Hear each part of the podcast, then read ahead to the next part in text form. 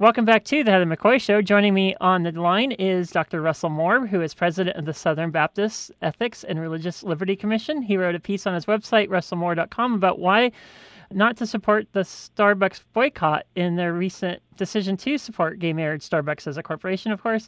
Welcome to the show, Dr. Russell Moore. Good to be with you, Heather. Thank you for having me. Oh, I'm glad to have you uh, on the show. Um, well, first start in your argument in the article that you wrote on your website. Although the campaign to dump Starbucks from the National Organization of Marriage started a year ago, you wrote that people of faith shouldn't take up the boycott of Starbucks despite Starbucks' decision to support gay marriage as their official position. What were some of your reasons for your contrarian viewpoint on this issue? Well, it's not that I think that a boycott is evil or, or that a boycott is always wrong. Mm-hmm. Uh, obviously, the Montgomery bus boycott uh, in uh, the 1950s and 1960s, started in the 1950s and continuing on, uh, the civil rights movement through the 1960s was a, a just and effective uh, boycott that that that had uh, good good results. I think, though, usually when uh, conservative Christians such as myself try to lead boycotts of companies, we wind up being ineffective, and we're not uh, we're not really serving to persuade uh, our friends and neighbors about the issues that we care about. And primarily, what I'm concerned about is that boycotts tend to change us, uh, tend to change the church into seeing uh, seeing the issue as being power versus power.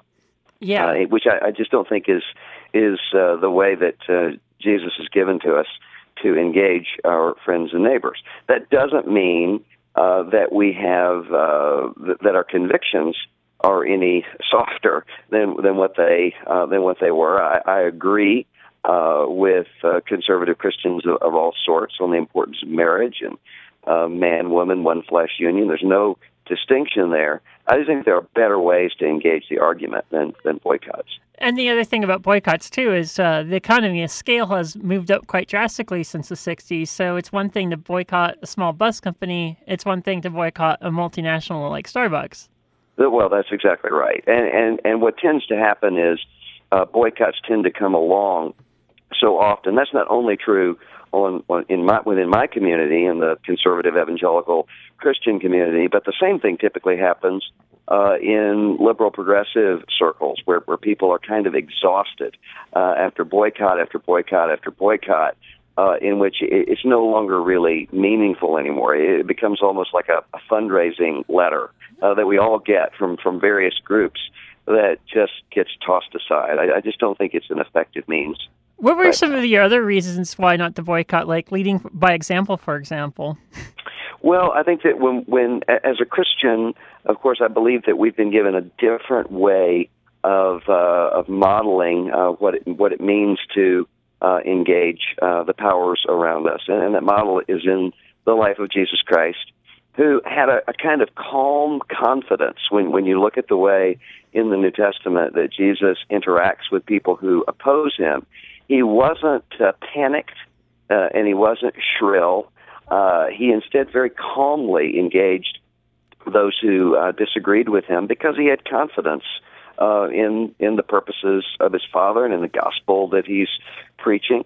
And so, for those of us who believe that that the message of Jesus is true, and more importantly, that Jesus himself uh, is is truthful in what he says, that that ought to that ought to take a little bit of the frantic edge off of us, and, and that's something that I see really across the board uh, in American culture right now.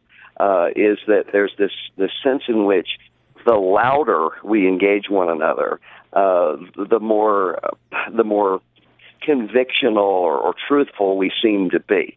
And so, if you turn on Fox News or MSNBC, you turn on uh, Rush Limbaugh or uh, progressive uh, radio, you can hear the same sorts of things of, of people screaming at their opponents, and they're really not talking to their opponents; they're talking to their own audiences in a way that just talks right past one another. I think we can do better than that in talking with one another and, and engaging one another as persons and as human beings.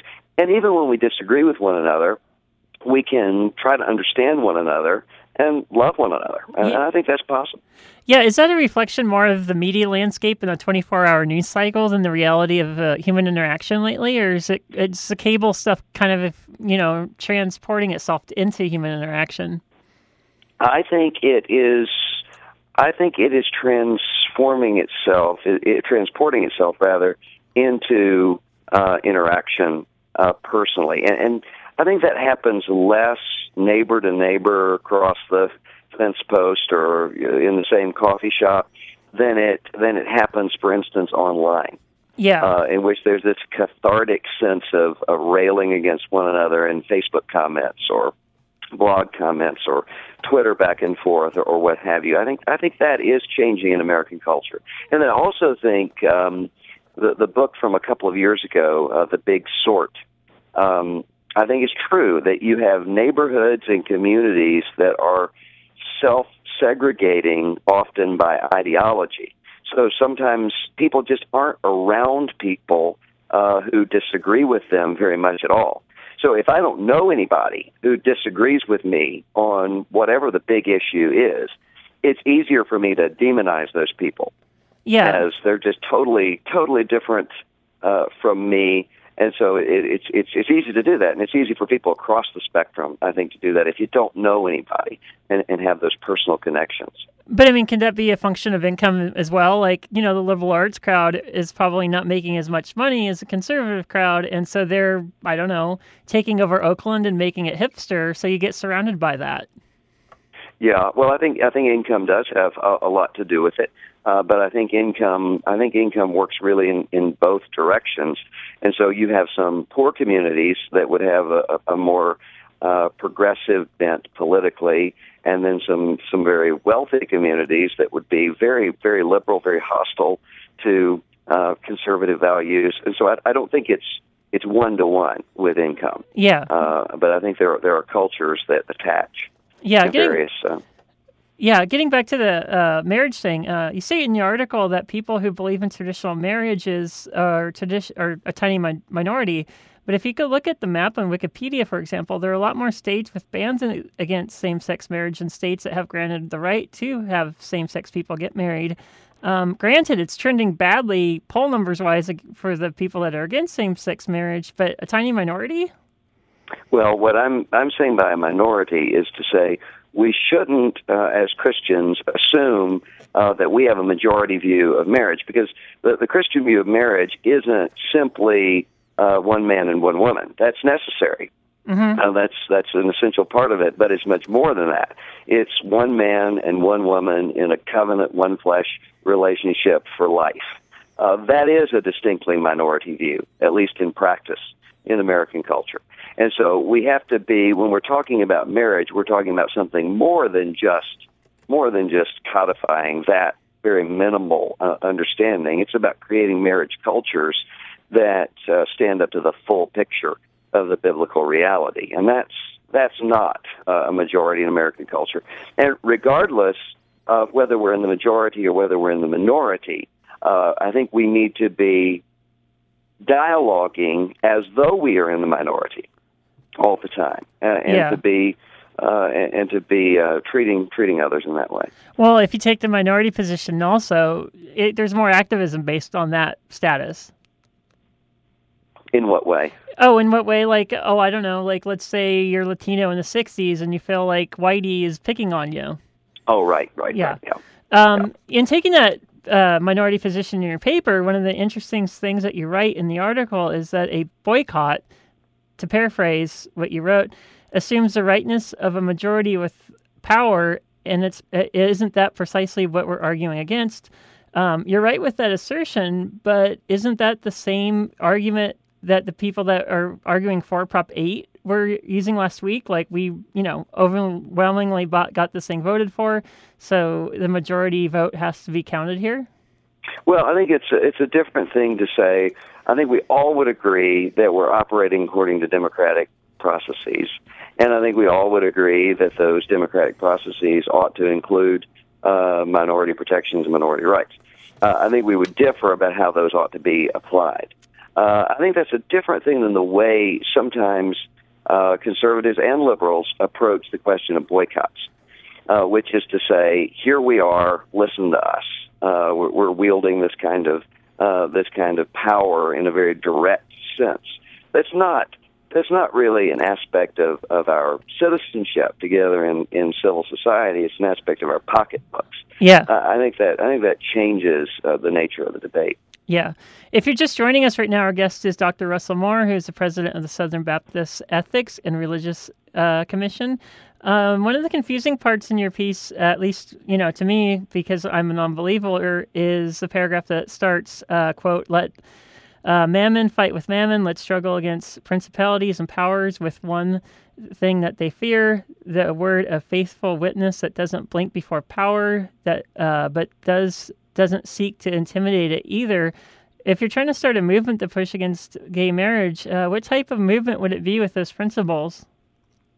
Well, the the first thing would be uh, to speak honestly, first and foremost, to ourselves uh, about what uh, marriage ought to be, what human flourishing ought to look like, and to create those communities uh, that model that. And so we're speaking to ourselves to say, let's model for the rest of the world uh, the kind of value that we have when it when it attaches to to marriage, and then also to speak to our neighbors uh, in a way that seeks to be winsome and persuasive about uh, the nature of marriage. So mm-hmm. when we're talking about marriage, we're we're saying we're not saying to, uh, for instance, our gay and lesbian uh, neighbors, we we hate you.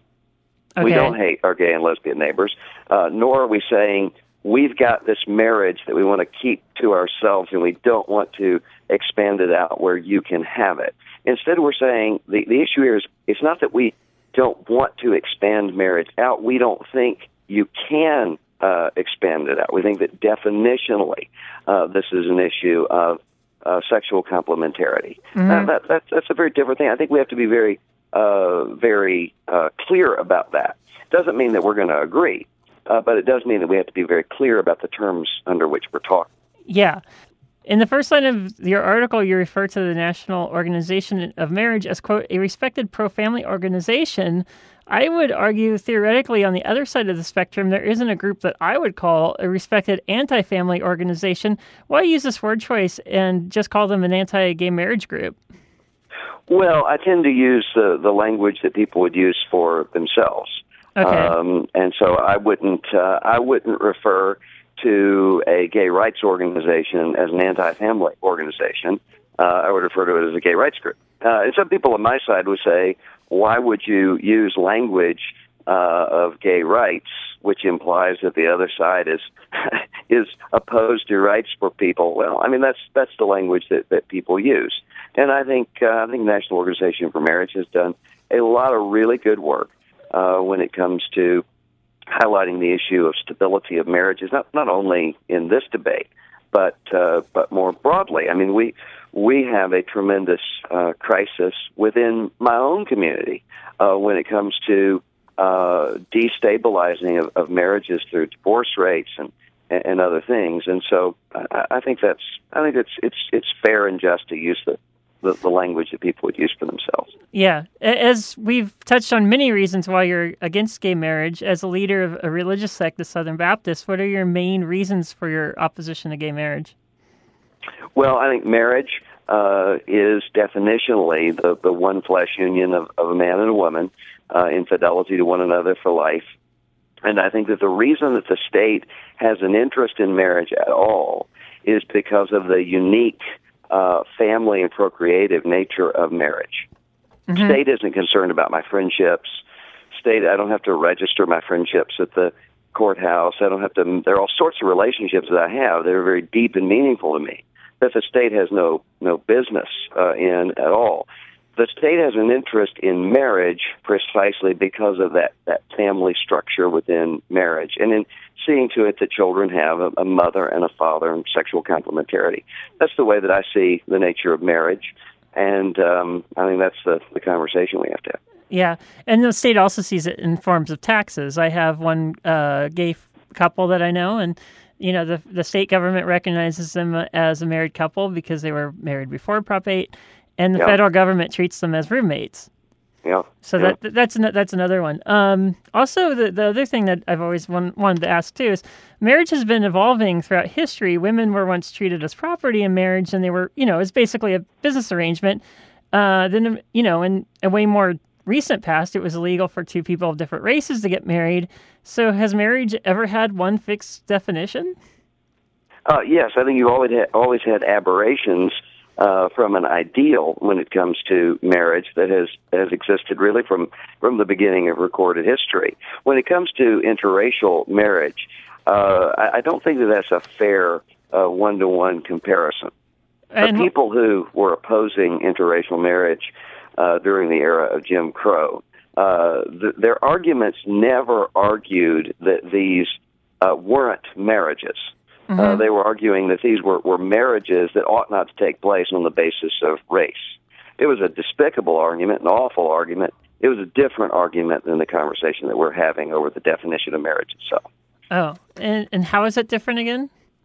Because they're they're they're not denying that this is a marriage. Oh, Uh, they're okay. simply saying we're going to deny people the right to enter that marriage on the basis of of race. It's a Instead of, different conversation. instead of a basis of race, it's a basis of gender. Well, in this case, it's a question of, in the same way that, that you and I would uh, would limit the definition of, of marriage in all sorts of ways, uh, Okay. and say not every not every relationship is a marriage. We would have to have some basis to say this is a marriage and this is something else. This is some other relationship. That's the question that we're facing here. Okay.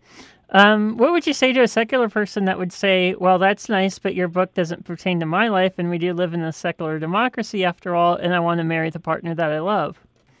Well, I think that uh, the issue is we all are coming to this debate with certain forming uh, principles.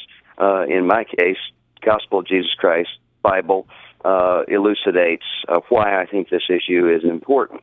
Uh, but I think also we understand that the state uh, has recognized marriage on a certain basis and with a certain set of criteria for a long time. Uh, so the question is, should we change that? Should we alter that? And how how far can you alter that without totally redefining the institution itself? Yeah. Uh, so I think that's a conversation that we can have, uh, coming from different perspectives and with different points of authority, uh, but recognizing and knowing there, there's there's a question here of what, uh, how malleable is this? On that note, we're going to end this segment and we'll pick it up on the other side. Our guest this morning is Dr. Russell Moore. He is the president of the Southern Baptist and, uh, Ethics and Re- Religious Liberty Commission, and we'll be right back.